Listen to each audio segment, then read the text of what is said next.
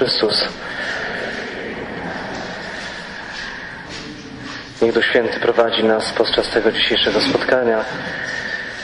Aniołowie otaczają nasze serca i to miejsce kordonem ochronnym, aby treści, których usłyszymy, które usłyszymy, były dla nas zbawcze, czyli z wielkim pożytkiem duchowym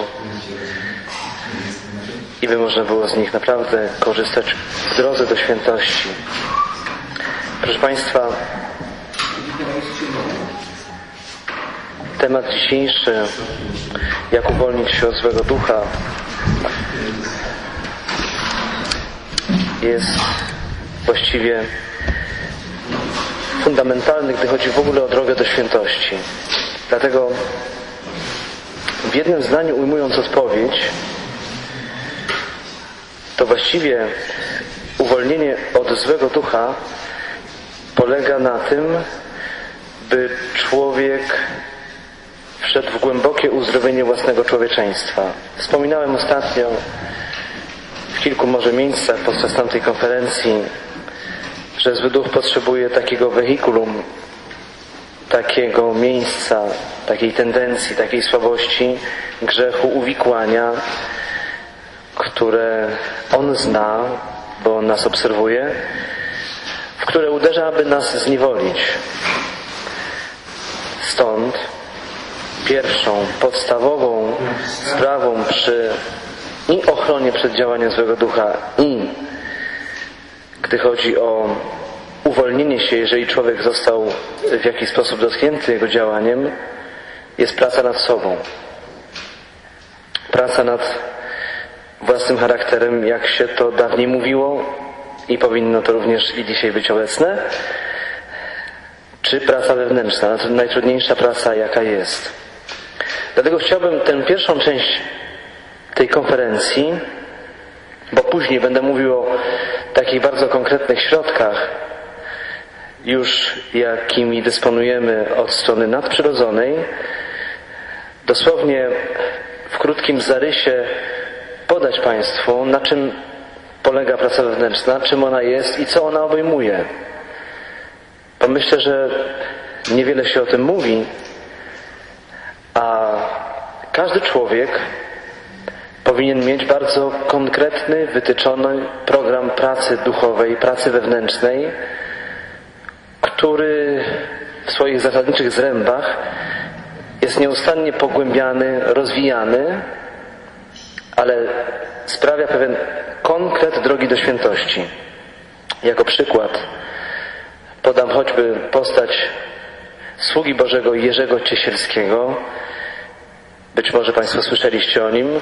To był człowiek z grona księdza Karola Wojtyły w czasach, gdy był studentem, potem pracował, o ile pamiętam, na Politechnice. Dzisiaj jest to kandydat na ołtarze. Jakiś czas temu został wydany film pod takim znamiennym tytułem Konstrukcja nośna Jerzy, rzecz o Jerzym Ciesielskim. On miał bardzo konkretny, wytyczony program y, swojej pracy wewnętrznej. Wśród tego programu, nie chciałbym go teraz rysować, był taki niezwykły punkt, mianowicie dbać o stałą zdolność uczenia się. Że człowiek praktycznie do śmierci jest, ma, powinien być otwarty na, na, na, na nieustanne uczenie się. Po łacinie owa umiejętność, o ile mnie pamięć nie myli, nosi nazwę docibilitas. I warto sobie dzisiaj też zadać pytanie, czy jest to we mnie rozwijane, czy nieustannie jestem uczniem, który w pewnym momencie, dzięki łasce Bożej, przeradza się jakby nie było w mistrza.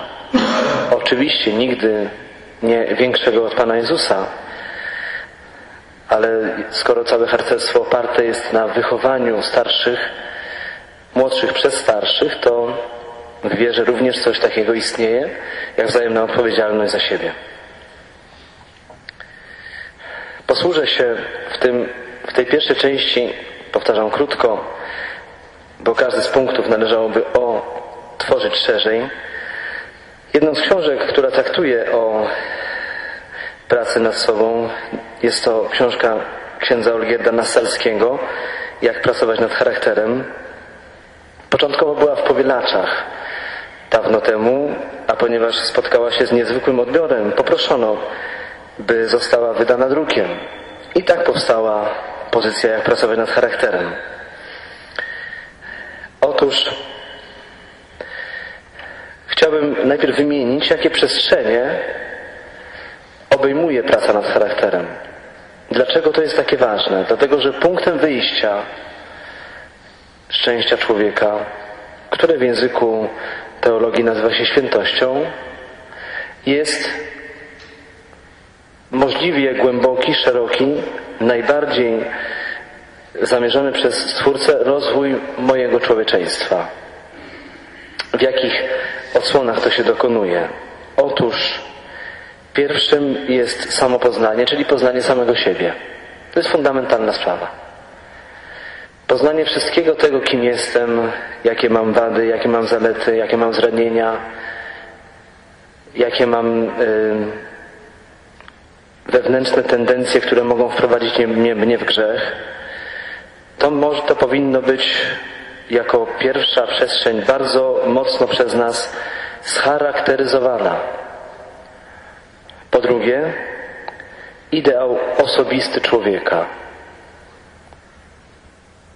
Tutaj dla nas coraz bardziej jawi się i przede wszystkim jest nim osoba Chrystusa. Proszę pamiętać, że Ewangelia pokazuje, iż kiedy Pan mówił, to ludzie słuchali Go tak, że nikt inny przedtem nie mówił tak jak Jezus. Jeżeli Jezus nie jest dla mnie ideałem, to znaczy, że ja nie znam Go do końca tak jak powinienem. Że jeszcze są pewne luki, które przesłaniają mi Jego postać, ponieważ On sam jest najwyższym z możliwych szczytów do osiągnięcia, gdy chodzi o człowieczeństwo. Po to Pan Jezus przyjął ludzkie ciało, po to się wcielił. Ja przypominam tę prawdę może dosyć często, ale proszę mi, proszę y, zrozumieć, że świadomość tego, iż Boże Narodzenie jest przede wszystkim ukazaniem pełni człowieczeństwa, nie ma zbyt mocnego przełożenia na konkretne decyzje u ludzi.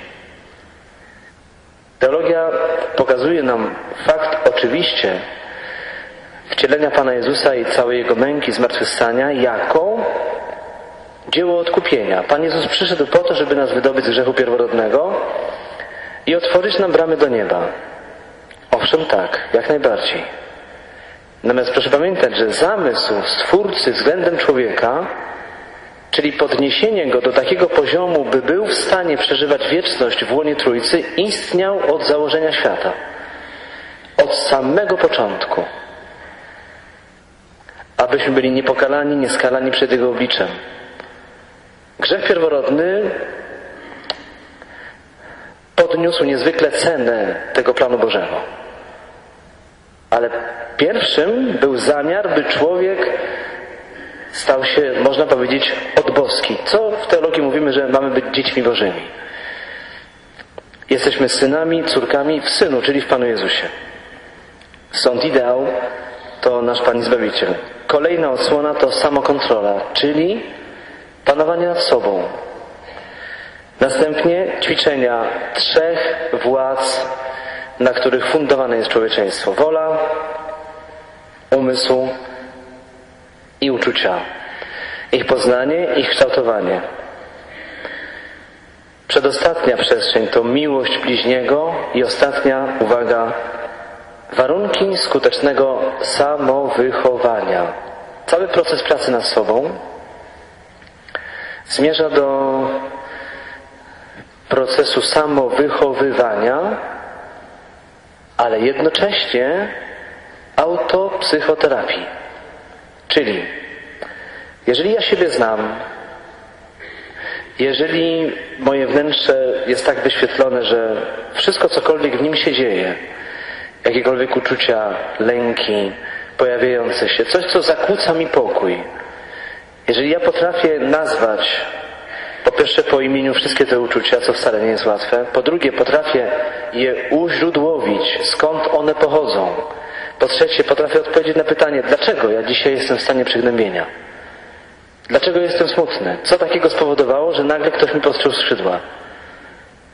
Jeżeli potrafię odczytać wszystkie stany lękowe, skąd one się biorą, czyli jeżeli można powiedzieć, traktuję siebie będąc z boku, w relacjach to się określa przedmiot, podmiot, czyli traktuję siebie jako kogoś, kogo wychowuję i jako kogoś, kogo terapeutyzuję na bieżąco, w tym momencie dochodzimy do chyba najwyższego poziomu rozwoju osobowości, kiedy człowiek staje się coraz bardziej niezależny od stanów przeżywanych, od wpływu ludzi, negatywnego najczęściej, a jednocześnie przekracza wręcz też i swój typ charakterologiczny, bo to jest przy normalnym procesie rozwojowym całkowicie perspektywiczne. Nie można powiedzieć, jestem taki, a taki i koniec z tym. Nie da rady. Owszem, psychologia y, tych y, y, lesenowska, prawda, rozdziela to i na flegmatyka, i na melancholika i tak dalej, prawda, sangwinika. To wszystko po to, żeby wyodrębnić pewne tendencje w człowieku. Ale z punktu widzenia wiary jest to tylko punkt wyjścia. Ktoś może mieć pewne tendencje, oczywiście, ale proszę pamiętać, że te prawa, dwa łaski, które, na których opiera się, można powiedzieć, rozwój człowieczy, następująco brzmią, że łaska zakłada naturę, czyli gracja subponit naturom, naturam i łaska tę naturę przekracza, czyli gracja superat naturam. Inaczej nie może być mowy o, o po pierwsze, e, pełnym wcieleniu, że ja żyję w takich, a nie innych warunkach, pochodzę z takiej, a nie innej rodziny, mam takie, a nie inne obciążenia genetyczne, ale jednocześnie Bóg, kiedy wchodzi w moje życie, dzieją się rzeczy, rzeczy cudowne. I to jest praktycznie sama istota relacji między mną a Bogiem i cała płaszczyzna, która polega na, na uzdrowieniu. Może mały prze, prze, przerywnik testowy, mała niespodzianka. Mam nadzieję, że nie będzie przykra dla niektórych, ale podam cztery cechy, jakimi charakteryzuje się człowiek niedojrzały, czyli cechy infantylizmu, a potem, co jest dużo bardziej krzepiące, osiem cech osoby dojrzałej. Z jednej strony, żebyśmy wiedzieli, czy mamy jakieś takie tendencje nie wy, wy, wy uporządkowane do końca, a z drugiej, żebyśmy wiedzieli, co nas czeka, bo to tak naprawdę jest szalenie interesujące. Co Bóg ze mną potrafi zrobić? Jedną z najmocniejszych odsłon osobowości Jezusa jest to, było i dzisiaj też jest, że Jezus wie, kim my się możemy stać. Jeżeli człowiek w to uwierzy i mało tego będzie pielęgnował tę świadomość w swojej modlitwie, w swoim przeżywaniu Eucharystii, w swoim przeżywaniu spowiedzi świętej, to otwiera Panu Bogu możliwości działania. Pamiętajmy, że Bóg w swojej miłości, szanując ludzką wolność, ma pewnego rodzaju naturalne granice. Ewangelia zawsze mówi, że były miasta, w których Jezus nie mógł dokonać wielu cudów. Dlatego, że po prostu nie wierzyli, no. Więc myślę, że ten, nazwijmy to kanał, to spojrzenie dzisiaj wymaga, aby je bardzo mocno oczyścić, żeby w serce zapadło to głębokie przekonanie, że ludzie przy Jezusie rosną dlatego, że wierzą w to, kim się mogą dzięki Niemu stać. To jest niesłychanie ważne. Na miarę talentów, jakie otrzymują, jeden ma jeden, drugi ma dwa, ten ma pięć, prawda, czy miny, ale to jest nie, nie, niesamowite, że, że ile jest zablokowań na drodze do świętości tylko i wyłącznie z tego powodu, że człowiek sobie postawił taką granicę, że jemu to wystarczy w życiu. Tylko, że problem polega na tym, że jeżeli ma zamiar spędzić wieczność w niebie, to te niedoróbki czekają nas, na nas w czyśćcu. A o czyśćcu to już dwa słowa mówiliśmy sobie ostatnio, że jest to stan o takim niewyobrażalnym cierpieniu, którego nie jesteśmy sobie w ogóle w stanie wyobrazić. Tu jest czas zasługi, tu jest czas, kiedy wszystko można zmienić dzięki łasce Bożej. Dobrze, a zatem najpierw cechy infantylizmu. Pierwsze, egocentryzm, zbytnie zajmowanie się sobą, patrzenie na wszystko pod swoim kątem, niedostrzeganie drugich, brak krytycyzmu wobec własnego zdania.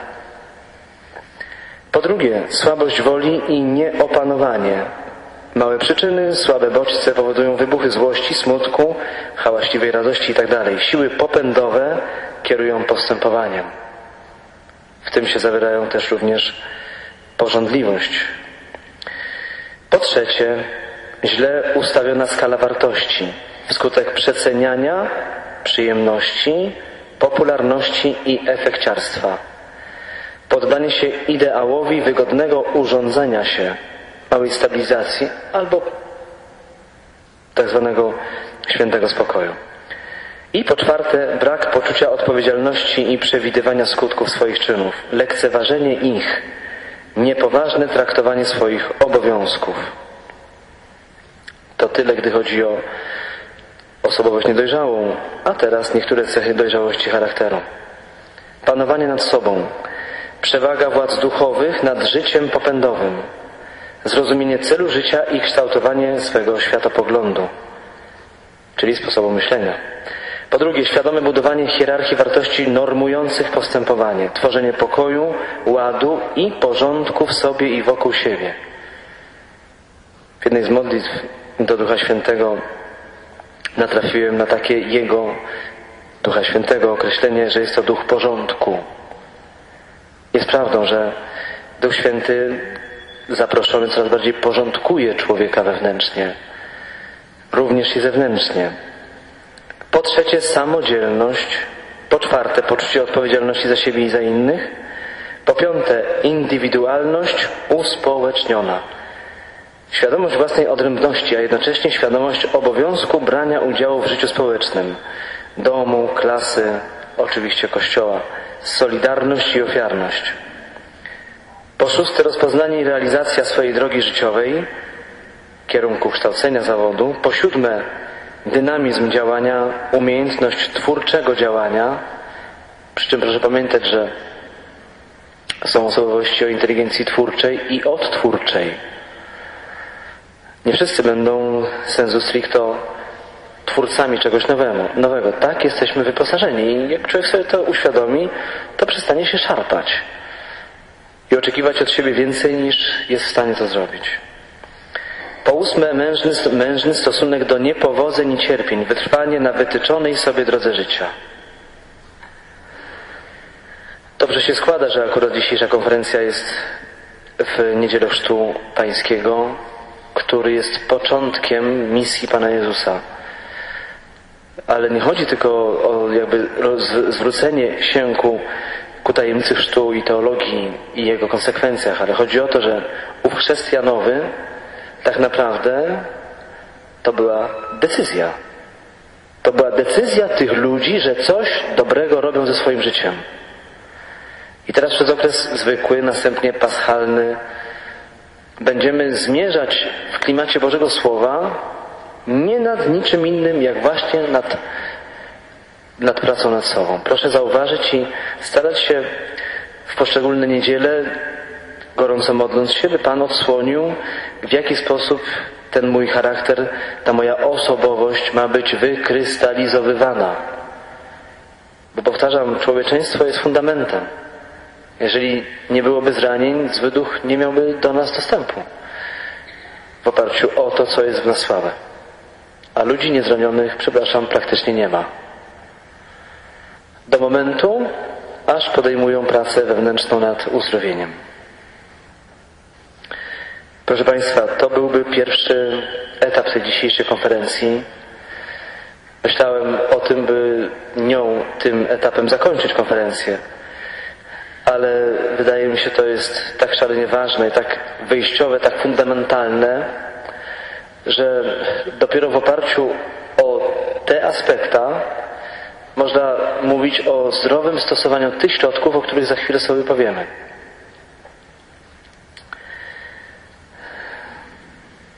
Druga część tej dzisiejszej konferencji, jak uwolnić się od złego ducha, bardzo konkretny. Będę punktowo może mówił, bo nie chciałbym też się wszystkiego bardzo głęboko rozwijać, bo jest to możliwe, by sobie też i sięgnąć, ale chciałbym przede wszystkim zwrócić uwagę na pewne rzeczy.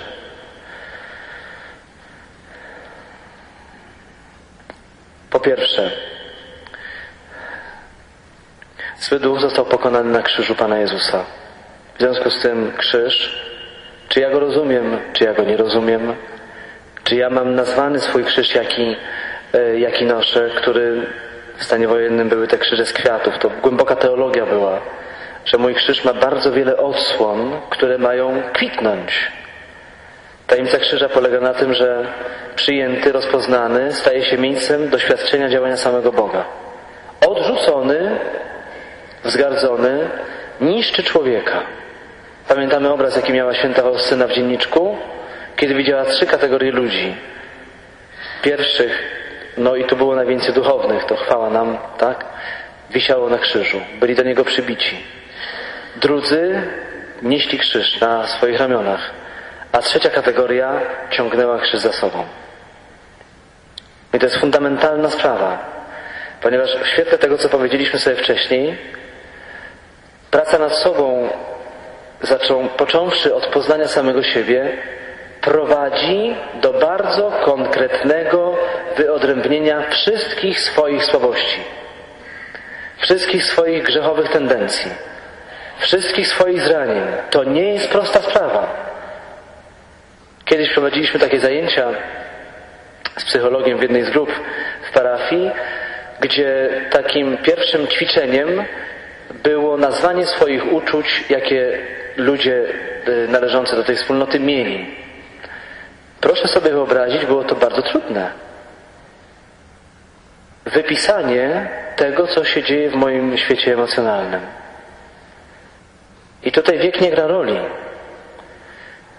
Tutaj gra rolę przede wszystkim to, że człowiek, uwaga, najbardziej ma się zawziąć na pracę wewnętrzną. To jest najważniejsze wydarzenie w moim życiu. A w konsekwencji życie duchowe to jest praktycznie jedno i to samo, ponieważ życie duchowe opiera się na pracy wewnętrznej od strony ludzkiej. W związku z tym adoracja krzyża, całowanie krzyża każdego dnia, kiedy rozpoczynacie Państwo dzień, Proszę uklęknąć i ucałować krzyż, który wisi w pokoju, czy macie go na różańcu, czy, czy jest jakoś w zasięgu waszej ręki, po to, żeby, czy rozumiem, czy nie, ten dzień przeżyć w tajemnicy właśnie krzyża razem z Panem Jezusem. To jest bardzo ważne. Ma nam to wejść po prostu głęboko w, krzew, w krew. Krzyż Jezusa jest źródłem ogromnej mocy. Powtarzam raz jeszcze. Czy my mamy go nazwany, określony, czy nie? Czy ja rozumiem, czy nie? To na razie nie jest istotne. Może z czasem Pan będzie nam odsłaniał Jego tajemnice. I w tym klimacie do środków, które bardzo są owocne w, w, w, walce ze złym duchem i pomagają autentycznie się od niego uwolnić, są litania do imienia Jezus i na przykład częste przyzywanie imienia Jezus. Jak nie możecie się modlić, nie macie siły się modlić, proszę mówić imię Jezus. Wielokrotnie. Jezus. Jachwę zbawia. Bóg jest zbawieniem. I to jest imię, które otwiera, można powiedzieć, przestrzeń obecności samemu naszemu Zbawicielowi. Podobnie litania do krwi Chrystusa. Jedną i drugą litanię można sobie odmawiać w taki sposób, by do poszczególnych wezwań jak wiemy właśnie do imienia Jezusa czy do krwi Chrystusa, kończyć dodając osoby, o których wiemy, że potrzebują uwolnienia, bądź sytuacje, które pragniemy, aby zostały zbawione, bądź moje uczucia czy lęki, które mnie w danej chwili po prostu trawią. Proszę zauważyć jedną rzecz, że to są praktycznie elementy tej autopsychoterapii, o której wspomniałem wcześniej. że człowiek w ciągu dnia, można powiedzieć, prowadzi niezwykle intensywną walkę duchową, w momencie, kiedy sobie to uświadomi. Kiedy w pewnej chwili zauważy na przykład, że pół dnia przeżył w przygnębieniu. Trzeba być tego świadomym. Pamiętam taką, yy, yy, taką osobę, która do mnie przyszła, która no, latami była owładnięta lękiem. Przed ludźmi, przed każdą decyzją, wszystko było napompowane lękiem. Wszystkiego się po prostu bało. I tam była bardzo częsta spowiedź, tam była codzienna Eucharystia. I y, dałem mi taki środek, o którym teraz właśnie powiem. Nazywają się to modlitwy błagalne.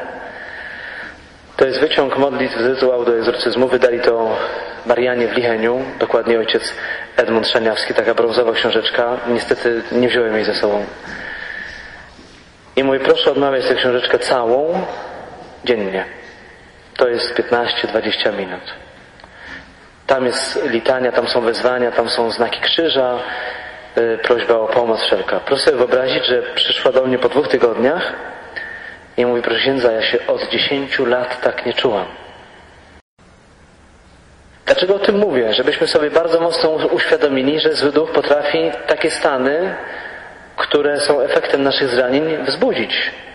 Przygnębienie, smutek, zniechęcenie, opad sił emocjonalnych, psychicznych, duchowych.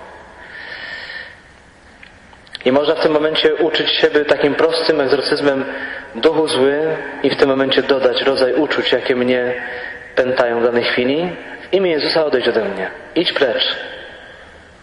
W imię Jezusa, bardzo ważne. Nie własną mocą oczywiście. To jest pierwsza przestrzeń takich prostych działań, które mają ochronić naszą duszę przed działaniem mocy ciemności. Po drugie, Matka Najświętsza. Nabożeństwo do niej, a szczególnie oddawanie się, oczywiście Panu Jezusowi też, ale codziennie oddawanie się w akcie całkowitego oddania, to jest fundament. Dobrze jest mieć taki mini schemat porannej modlitwy, w której oprócz owego spotkania z krzyżem, takiej adoracji, będzie oddanie się Matce Najświętszej. Całkowite i bez zastrzeżeń.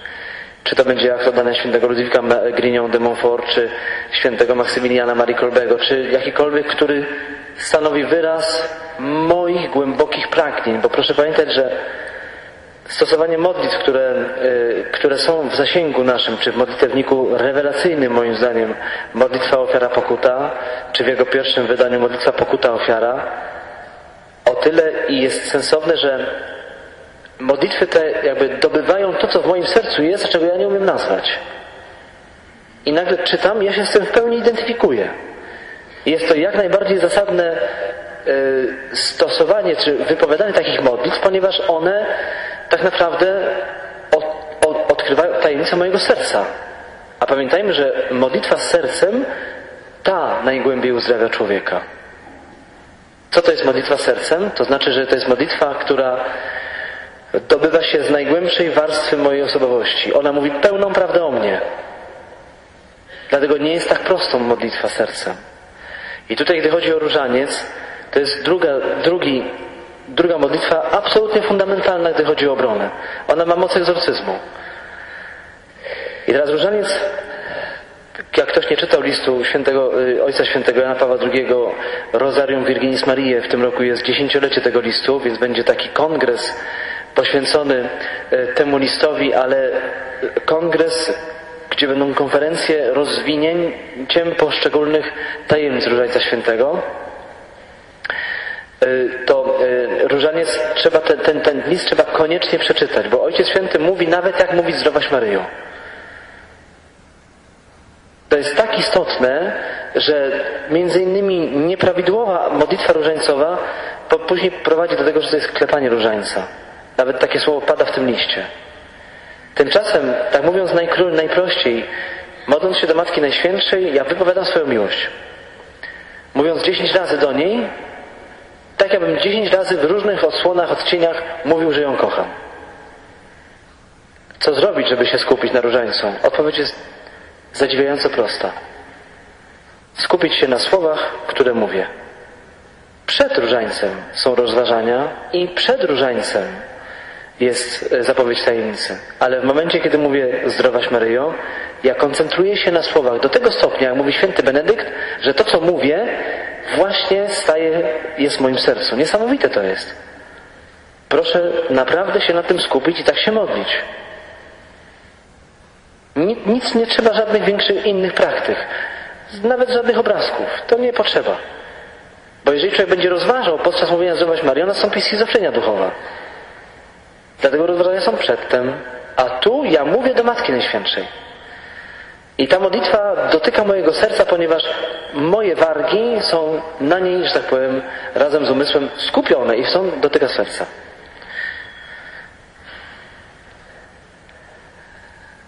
Dobrze. To te sprawy takie może w zasięgu ręki każdego z nas. Krótko, oczywiście, najważniejsza sprawa, nie chciałbym tego tematu rozszerzać, to jest y, na wiele konferencji, ale życie sakramentalne. Z tego, co Państwo usłyszeliście na temat poznania samego siebie i całego swojego środowiska wewnętrznego, psychiki, myśli, pragnień, marzeń, historii życia razem z jej konsekwencjami, wynika jasno, jakie przestrzenie powinny być we mnie zbawione. I w związku z tym owe przestrzenie trzeba oddawać na spowiedzi. W związku z tym spowiedź częsta, drobna, żeby nie powiedzieć drobiazgowa, ale z tych spraw, w które zapraszam Jezusa. Owa szczerość właśnie tego dotyczy. Ja ujawniam to, co we mnie jest chore. I mało tego, najgłębsze uwolnienia są zawsze na spowiedzi świętej. W związku z tym dotarcie do najgłębszych pokładów moich zniewoleń jest najbardziej trudne i najbardziej owocne. Ksiądz Augustyn Pelanowski, na pewno osoba znana wielu z nas przynajmniej z publikacji, Paulin napisał kilka książek. Jedną z nich jest tak zwany siódmy rozdział. Polega on na tym, że jest to jakby historia człowieka, gdzie ten siódmy rozdział to jest taki rozdział, gdzie jest to piwnica ze wszystkimi brudami, do którego nikt nie ma dostępu. Mówiąc tak bardzo śmiało, nawet Pan Bóg. Ponieważ to jest miejsce, które rodzi tak głębokie cierpienie, takie trudności, że człowiek ma to zareglowane na siedem spustów. I im głębsza spowiedź, im bardziej ufne przed Bogiem odkrycie wszystkiego, tym głębsze uzdrowienie. I do spowiedzi się idzie w ciemnościach. Ja powiem tak, nawet bez przygotowania, jak jest źle. Jeżeli jest jakiś stan, który mi przeszkadza, mam to wyspowiadać natychmiast. Proszę księdza, boję się spowiedzi. Proszę księdza, jestem dzisiaj zupełnie nieprzygotowany czy nieprzygotowana. Ponieważ korzyść, jaka płynie z doświadczenia miłosierdzia, jest tak niebotycznie większa, że czasami nawet nieprzygotowanie można pominąć. Kapłan pomoże, ale macie najpierw wyspowiadać Państwo to, co Was aktualnie niszczy. Mówiłem to zeszłym razem, to jest pytanie otwierające najgłębszy rachunek sumienia, jaki jest. Co mnie rozwala? Co mnie niszczy? Oczywiście Eucharystia, drugi sakrament. Pamiętajmy, że nic w wierze nie działa magicznie. I często Eucharystia nawet może być nieowocna. W książce Recepta na życie wieczne wydawnictwo Miłujcie się pozbierało wszystkie artykuły, jakie wydano na przestrzeni lat w tymże czasopiśmie. A wśród tychże artykułów są artykuły na temat przeszkód w owocnym przeżywaniu Eucharystii. Zasygnalizuję tylko, żeby nie, nie zostawić tak zaintrygowanych, ale nie nakarmionych, że jednym, jedną z przeszkód, oczywiście pierwszą jest wiara, raczej brak wiary, drugą jest brak przebaczenia. Jeżeli człowiek hoduje i nic z tym nie robi, łaska Boża spływa po nim jak woda po kaczce, mówiąc krótko. Ponieważ czego nie ma? Dyspozycji serca. Resztę proszę sobie doczytać, znaleźć, bo książka no, jest świetna. Chyba, że ktoś ma numer miłujcie się, to poszukać tego artykułu. Świetne czasopismo, naprawdę. Tak ożywia życie duchowe, że na tym jakby człowiek tylko jechał, to miałby spokojnie zapewniony taki nieustanny bodziec do życia duchowego. Nieustanny bodziec do życia nieduchowego. A proszę pamiętać, że bez tego nie można pójść naprzód. Człowiek się buja z, z pewnymi rzeczami raz na miesiąc i potem ledwo coś od, od, od, odrodzi się w nim, tydzień, dwa i znowu od zera. No to żadna praca. Stąd w nauczaniu Kościoła, w formacji duchowej zaleca się bardzo tak zwane lekcje divina, prawda, czy, czy w ogóle czytanie duchowne. Codziennie e, by się zasilać, by się mobilizować, by się motywować. Może, może mówiłem ostatnio, proszę wybaczyć, nie pamiętam, ale przykład jest, jest bardzo nośny, krótki. W pewnym mieście y, był y, słynny kaznodzieja, który głosił kazania tak, że walili do niego drzwiami i oknami. I autor książki, bodajże Sztuka Motywacji, który to pisze, no zaintrygowany był, dlaczego ludzie tak walą na jego kazania. I postanowił sam na to kazanie pójść. Poszedł i co usłyszał? Że ten kaznodzieja praktycznie całą homilię motywował ludzi do pracy sobą. On ich zapalał do wiary. Nic innego nie robił, tylko to. Oczywiście jest to duży skrót, prawda? Bo motywować ludzi to jednocześnie ukazywać piękno i głębie doktryny w to, w co człowiek wierzy. Ale proszę sobie to zapamiętać, bo umotywować kogoś do czegoś jest szalenie trudno. Jak to zrobimy, problem mamy z głowy praktycznie.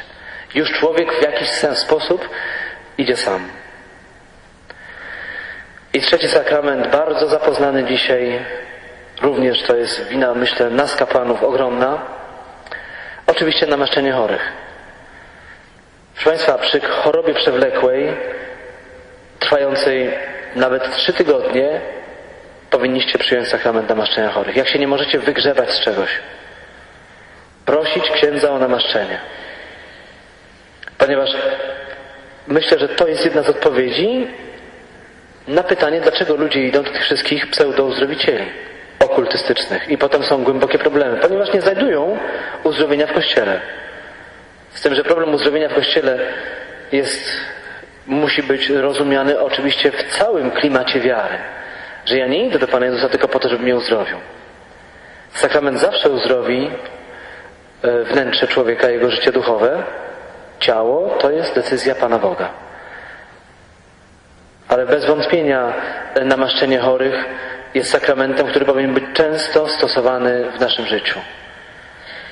Ludzie, którzy chorują na choroby terminalne, powinni być dwa, trzy razy w ciągu roku namaszczani.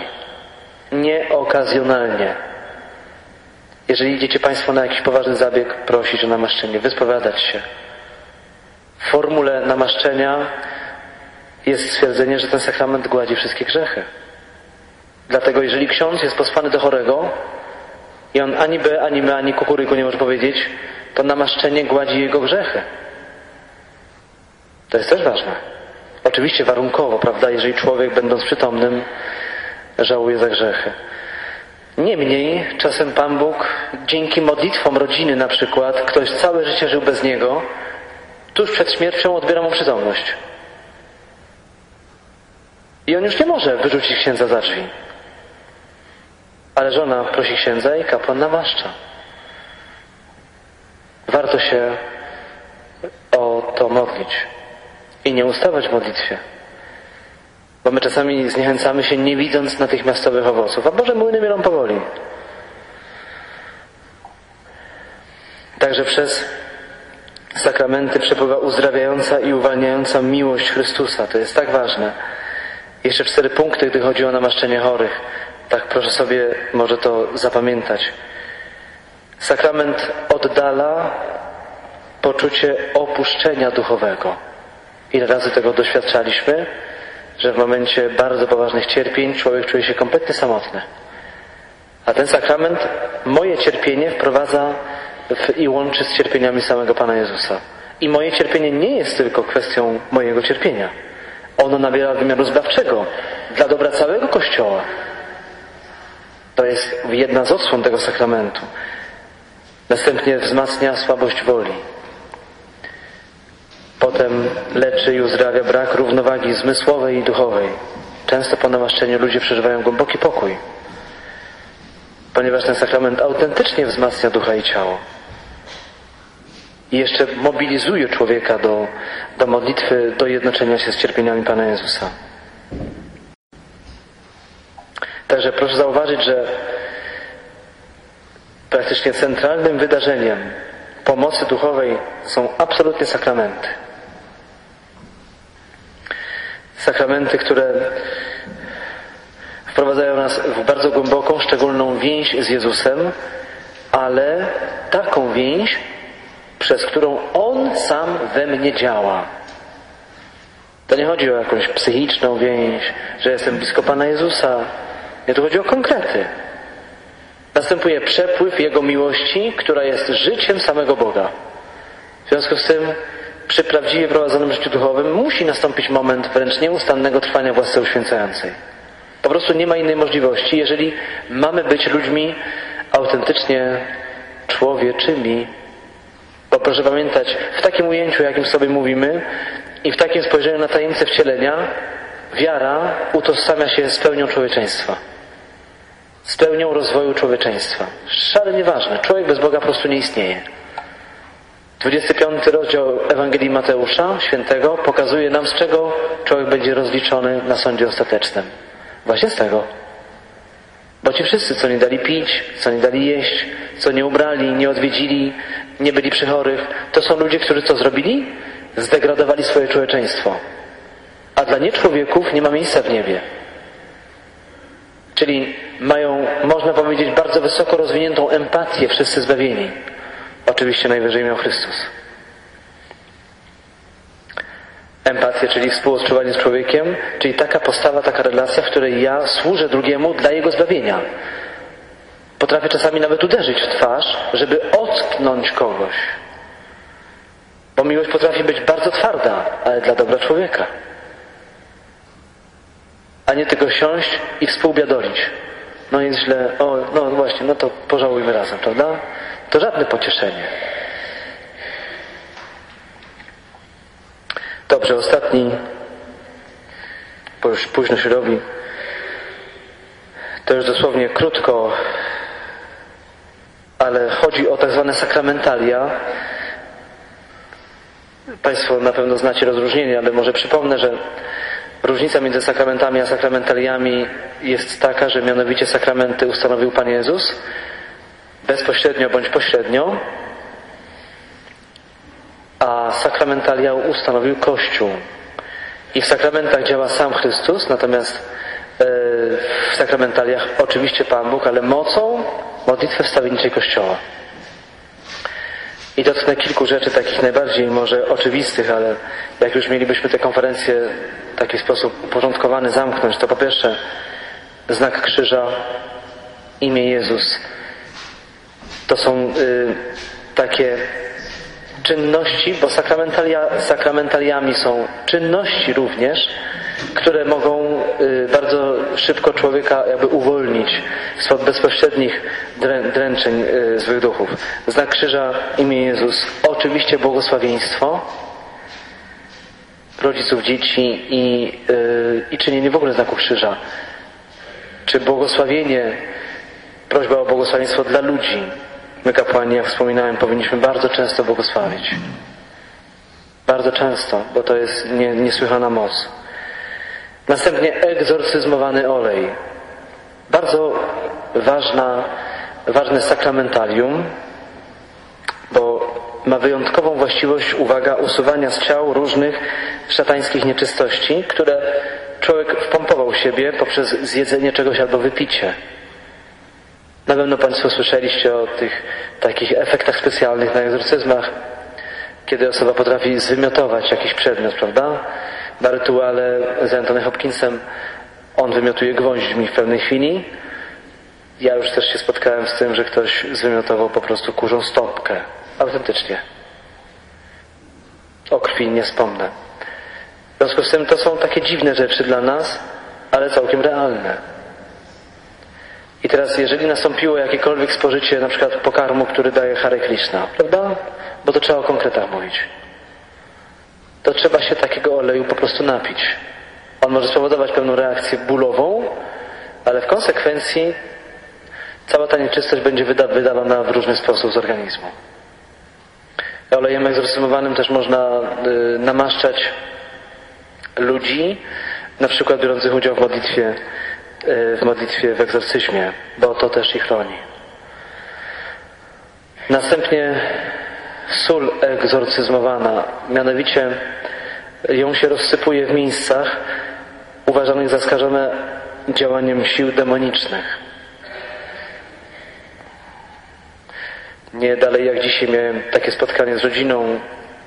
Osiem lat temu się wszystko zaczęło, a od czego? Od spotkania z bioenergoterapeutą. Potem się dosłownie wszystko zaczęło sypać. Tam nastąpiła nawet i tragiczne zabójstwo syna. Po nocy e, nastąpiło wręcz wymordowanie wszystkich zwierząt w obejściu. No coś niesamowitego. I w takim wypadku po pierwsze to właśnie w całym domu, w domu wzdłuż załóżmy w, w ramu, przy, podłoga ściana, przy progach rozsypuje się sól egzorcyzowaną. Każdy to może zrobić, jakby miał taką sól. Każdy kapłan może pobłogosławić sól egzorcyzowaną. Modlitwa jest w internecie. Także gdyby ktoś miał problem jakiś. To samo, gdy chodzi o, o wodę egzorcyzowaną. Każdy kapłan może pobłogosławić taką wodę. Ona ma taką no, specjalną właściwość. Można też dodawać do potraw. Po to wszystko, co jadalne, można jeść i pić, aby tego nie przesadzać. Dobrze, i ostatnie sakramentalium poświęcone kadzidło. Jest to, jak mówimy, święty zapach, który, proszę bardzo zauważyć, że y, w tych niekiedy restauracjach, o czym my nie wiemy, nawet poświęconych demonom, wspominałem o tym ostatnio, też palą kadzidła na cześć bóstw, czyli demonów. Kadzidło poświęcone chociażby po uroczystości Trzech Króli roz, y, ma roz, y, spowodować święty zapach w domu, a jednocześnie ono może spowodować ujawnienie złych duchów. Dlatego y, poświęcone kadzidło na przykład na Eucharystii, oprócz tego, że jest to znak obecności samego Boga, to jednak jako sakramentalium ma również i taką właściwość ochronną przebywających na liturgii świętej. Proszę Państwa, tak myślę, że z grubsza to chyba tyle miałbym na dzisiaj. Podsumuję dobrze, nie, nie punktując tego, co powiedziałem, bo myślę, że Państwo notowaliście, niektórzy zainteresowani, ale takie małe resume jako odpowiedź na pytanie, jak atakuje zły duch. Po pierwsze, wykorzystuje wszystkie nasze słabe punkty, słabości i zranienia, czyli wewnętrzne siły, skłonności, mechanizmy, które wpływają na nasze myślenie, odczuwanie i widzenie. Jeżeli ktoś obarczony jest od lat poczuciem winy, ciągle jest smutny, o wszystko się obwinia, nie widzi siebie jako godnego szczęścia. Ten stan duszy nazywamy brakiem przebaczenia. Diabeł nieustannie to roznieca. Warto o tym wiedzieć. Po drugie, zły duch oddzieli nas od źródła uzdrowienia, a jest nim tylko i wyłącznie Bóg którego miłość jest aktywna, działająca. Udziela On jej najgłębiej i najskuteczniej w sakramentach, pokuty, pojednania oraz Eucharystii. Zapytajmy samych siebie i często pytajmy, co Pan Jezus ostatnio we mnie uzdrowił. Jeżeli człowiek się rzadko spowiada, rzadko przyjmuje komuś świętą, to od tego trzeba zacząć. I wreszcie trzecia, trzeci atak. Obrzydzić albo znikształcić życie duchowe. Ludzie odchodzą od Pana Boga, wspominałem Państwu, tak uważam, i od Kościoła i życia sakramentalnego, bo odrzucają fałszywą religijność. Czyli taką relację z Bogiem, która im krótko mówiąc nic nie daje. Nie widzą jej efektów, a Jehowici dadzą efekt. A inne wyzwania dadzą efekt. Fałszywy, ale dadzą. Czyli taką religijność odrzucają, która nie daje ludziom życia. A nasza wiara ma być tak przeżywana, by otrzymywać od Boga autentyczne życie, czyli rozwój siebie jako osoby ludzkiej, czyli mojego człowieczeństwa. To jest najlepsze kryterium. Dziękuję bardzo. Teraz jest czas na pytania. Jeżeli ktoś z Państwa ma, to proszę podnieść rękę, ja podejdę z mikrofonem.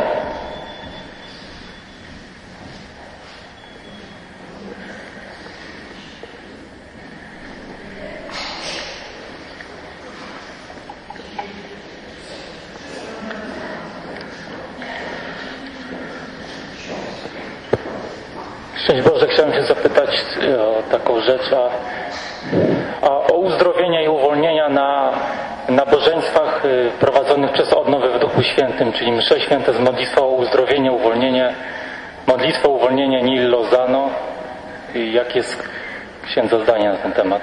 Myślę, że, że ze wszystkiego trzeba korzystać pełnymi garściami, bo odnowa w Duchu Świętym y, naprawdę y, kapłan prowadzący, towarzyszący mają y, swoje charyzmaty i są bardzo skuteczne.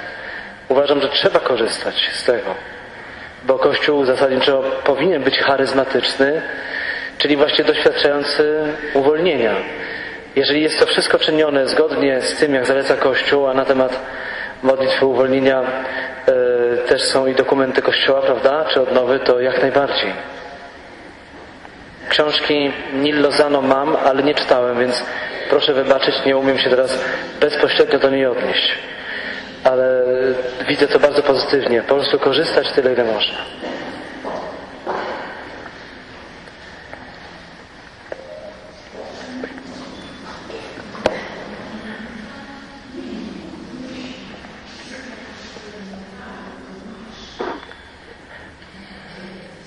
Chciałbym zapytać,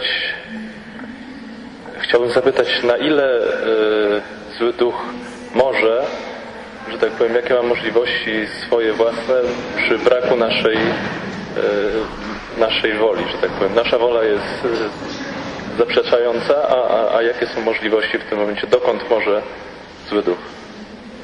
Tak. Dziękuję. To chyba nie jest tak, taka prosta odpowiedź. Pierwsza, bardzo ważna teza otwierająca w ogóle rozstrzygnięcie, jak działa zły duch, jest to, że złe, złemu duchowi nie, niepotrzebne jest nasze przyzwolenie bezpośrednie, wystarczy nieposłuszeństwo wobec Boga. To jest ważne. A ono jest określone bardzo ściśle przez objawienie. W związku z tym on wykorzysta każdą lukę, jaka w nas jest. I teraz chodzi o to, że ja mogę nie chcieć, natomiast pewnymi jakby tendencjami, nad którymi nie czuwam, załóżmy yy, niekontrolowaną zazdrością, prawda? Czy nieczystością, ja mogę otworzyć, czy przyzwoleniem nieświadomym woli na, na, na jakąś przyjemność grzechu, mogę otworzyć na mniejsze bądź większe zniewolenie. Wspominałem Państwu ostatnio, że działanie złego ducha, oczywiście efekt końcowy to jest opętanie, ale to, którego my możemy doświadczyć, polega na tym, że po pierwsze zatrzyma proces rozwojowy w życiu duchowym w taki sposób, że zwiąże jakąś naszą słabość. Załóżmy, niech to będzie lęk. Niech to będzie porządliwość.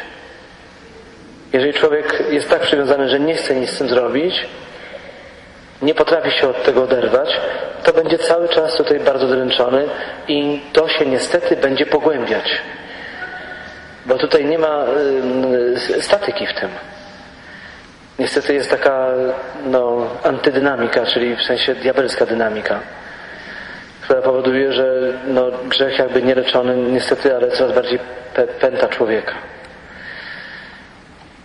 Zawsze, odpowiadając na Pańskie pytanie jeszcze może tak na gorąco, to zawsze trzeba pa patrzeć na owoce, prawda?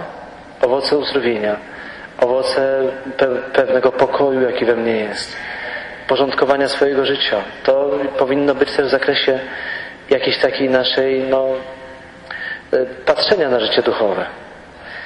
No, pamiętam y, świadectwo ojca Stawka Barbaricza, który powiedział, że człowiek czasami wchodzi w Eucharystię, przeżywa ją i dopiero po pewnym czasie widzi, że rośnie w nim zdolność do przebaczenia, że ma serce pełniejsze pokoju, że nie jest taki nerwowy. Proszę zauważyć, że to są wszystko rzeczywistości człowiecze.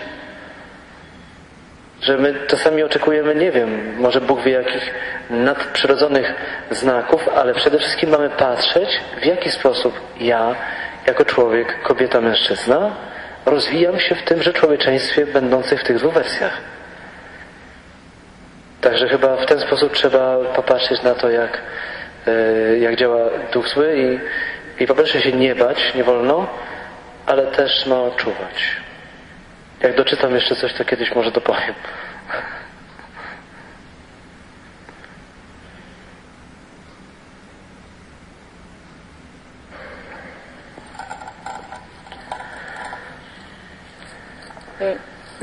Pytanie e, może naiwne e, i, i szczegółowe, ale po prostu chcielibyśmy wiedzieć, czy dobrze zrozumieliśmy księdza. Mianowicie dotyczy to egzorcyzmowania soli przez na przykład naszego księdza. Tak, Jeśli tak. tam jest modlitwa w internecie, czy nasz ksiądz może to zrobić? Tak, y, bo y, to kapłani, y, y, że- może że- nie to, że rzadko, nie często, nieważne, mogą nie mieć po prostu tekstu modlitwy, która jest y, egzorcyzmowaniem oleju, wody i soli. Natomiast ten tekst jest na pewno w, w, w internecie, bo mi go ściągnięto też. Więc można pomóc tutaj. I żeby ta modlitwa stale była, uważam, w zakrystii, proszę wybaczyć proboszcza, jeżeli słyszy to, ale chodzi o to, żeby czerpać ze wszystkich środków, jakie, jakie są dostępne. Nie koniecznie egzorcysta musi czynić, załóżmy, sól, wodę, olej egzorcyzmowanym, bo każdy kapłan ma taką władzę. A ja chciałam zapytać, jak się uwolnić od y, czyjejś klątwy, nienawiści, jak się mieszka w pobliżu, ktoś nienawidzi i złorzeczy, co, pierwsze- co robić? Po pierwsze, poprosić o modlitwę, myślę, że egzorcystę nad sobą. Po drugie, żyć w stanie permanentnym łaski uświęcającej, prowadzić coraz świętsze życie, błogosławić po trzecie osobę, która przeklina, bo wtedy te przekleństwa będą się niejako odbijały. Wspominałem o tym ostatnio, że im świętsza, yy, świętsze życie, tym większa ochrona tym większa ochrona właśnie przed przekleństwami, klątwami, e, złorzeczeniami. I jeszcze jedna bardzo ważna rzecz, żeby nie zapomnieć o tym. Proszę Państwa, proszę pamiętać, że egzorcyzmy jako sakramentalia, oczywiście nie wspominałem o nich, bo to jest oczywiste, są tylko sakramentaliami. I chociaż może są dosyć efektywne w swoim przebiegu zewnętrznym, to jednak to są tylko sakramentalia.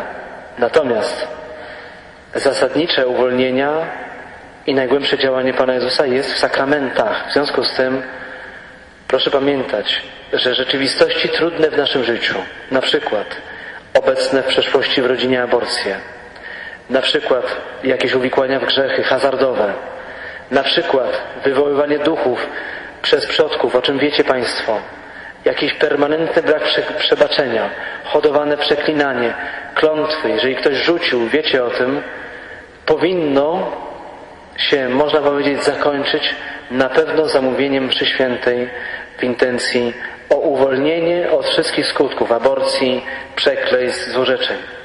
O tym się rzadko mówi, o tym się nie pamięta, ale Eucharystia w danej intencji powinna być odprawiana.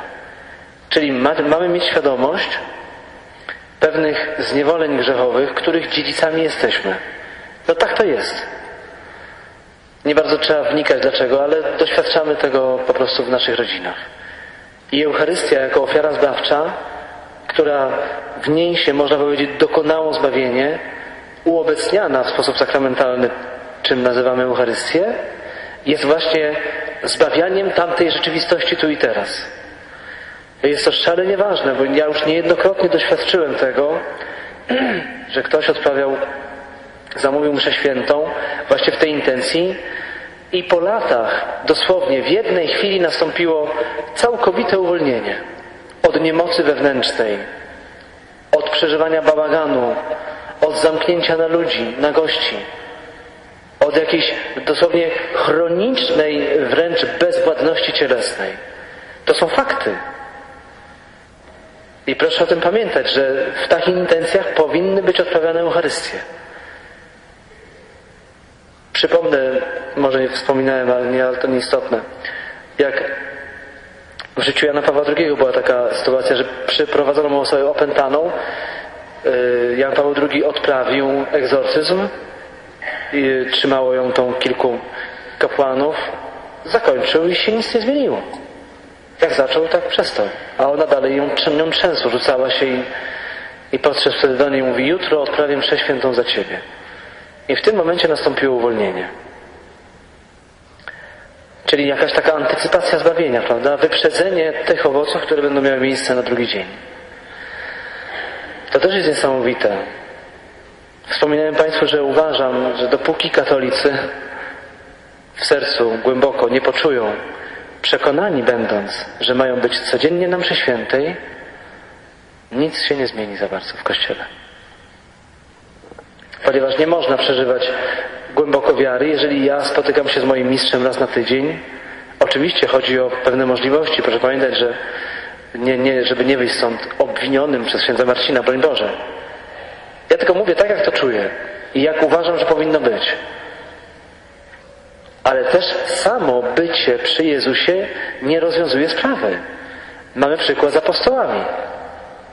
Prawda? Trzy lata byli świadkami zmartwychwstania, byli świadkami wskrzeszeń, uzdrowień, spali z mistrzem, jedli, na zeszłonka i poszli w pinechę wszyscy. Ponieważ nie było uzdrowiony serca z lęku. Proszę, wszystko było, jest mistrz, on jest popularny, my jesteśmy pod jego skrzydłami. Ilu ludzi jest tak poranionych dzisiaj? I jak trudno jest wyjść z tego zranienia. Tylko trzeba mieć cały czas gdzieś oparcie w grupie mocnej, w jakichś stanowiskach, w jakichś dowartościowaniach. Stąd całkowite ubóstwo człowieka jako jedna z trzech, można powiedzieć, cech osobowościowych Jezusa, oprócz posłuszeństwa i czystości, to jest właśnie otwarcie całkowicie na wszystko od Boga. Dopiero wtedy można wejść w normalne, zdrowe relacje z ludźmi. Tak. Czy możemy uznać, że nieustannie każdego dnia oddziałuje na nas dobry i zły duch, to znaczy duch święty i zły, czyli po prostu są koło nas i, y, i my, do, y, że tak powiem, dokonujemy jakiegoś wyboru wewnętrznego, kogo posłuchać, że do jednego ucha szepcze duch święty, do drugiego zły duch. Dziękuję. Tak. Poniekąd tak. Możemy tak uznać, ale kilka może takich do, doprecyzowań. Proszę Państwa, bardzo polecam wywiad i w ogóle katechezę dwugodzinną ojca ja, Jarosława, ojca Jaworowskiego. Kiedyś w Radio Maryja była, ta, to jest sercanin, który opisuje, zaczyna od takiej teologii bardzo głębokiej, wręcz demonologii, e, e, opisuje w jaki sposób to się stało i on pada tam takie stwierdzenie, wokół nas jest czarno. Wokół nas jest czarno. Oni nieustannie czyhają na to, by nas zniszczyć. Tylko to jest tak y, inteligentne poruszanie się, że człowiek nie, nie, nie widzi tego, nie, nie czuje. I stąd owe stany, które się mogą pojawić, mogą być pewnymi sygnałami, że duchy złe działają i są obok nas. Niewątpliwie mówi się, że Pan Bóg do nas przemawia, ale nie non-stop. To nie jest 24 godziny na dobę, bo, bo tak nie jest, ale przemawia przez Boże Słowo, przez wydarzenia, przez osoby. Teraz wyszła książka, która też bardzo głęboko naświetla problem. To jest Wywiad z egzorcystą, ta książka. Ojca José Antonio Fortea się nazywa. Kiedy gdzie tu są, y, praktycznie cała jest odpowiedzią na pytania dotyczące problematyki y, w ogóle egzorcyzmów i działania złych duchów. I tu są odpowiedzi na pytania. Podam w skrócie, nie, nikt mi nie płaci za reklamę tej książki. y, Natomiast chodzi o to, żeby no pić ze źródła. Po prostu pić ze źródła i te sprawy mieć tak dobrze ustawione, jak to tylko jest możliwe. Bo powtarzam, chrześcijanin to człowiek kuty na cztery nogi. I powinien pewne rzeczy bardzo głęboko znać, a myślę, że te są dzisiaj bardzo, bardzo potrzebne, bardzo aktualne. Czy Bóg i diabeł rozmawiają ze sobą? O czym myśli de- demon? Jak aniołowie spędzają czas? Czy demony mogą czytać nasze myśli? Od razu powiem, że nie. Czy szatan może mieć dziecko? Nie. Czy wróżbici odgadują przyszłość dzięki interwencji demonów? Co czynić w obliczu pokusy? Co czynić w przypadku klątwy? Tu dla Pani odpowiedź. Czy demon może powodować pecha? Które stworzenie Boże było wspanialsze? Maryja Dziewica czy Lucyfer? To jest bardzo ciekawe zagadnienie. Które ze wszystkich demonów są najbardziej złośliwe? Jaką formę posiadają demony, gdy ukazują się ludziom? Kogo szatan najbardziej nienawidzi w Kościele? Co to jest wieczna śmierć? Dlaczego piekło musi być wieczne? Jakie kary są w piekle? Czy Bóg może przebaczyć demonom? Myślę, że wystarczy za, wystarczająco zostaliście Państwo zaintrygowani, bo mnie samego to zaintrygowało, jak czytałem. Ale warto sobie, bo nie wszystko można prosto tak e, na raz przeczytać.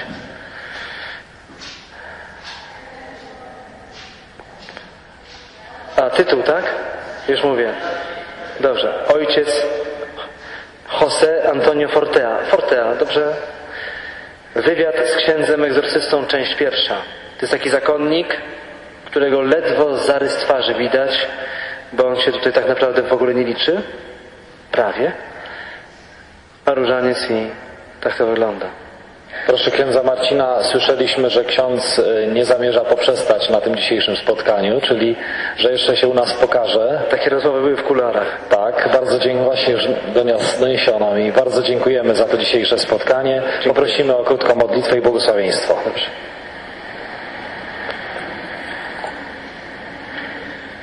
Pan z Wami. Niech Was błogosławi, strzeże, opiekuje się Wami Wszechmogący Bóg Ojciec i Syn i Duch Święty. Zostańcie w pokoju z Chrystusem. Dziękuję bardzo.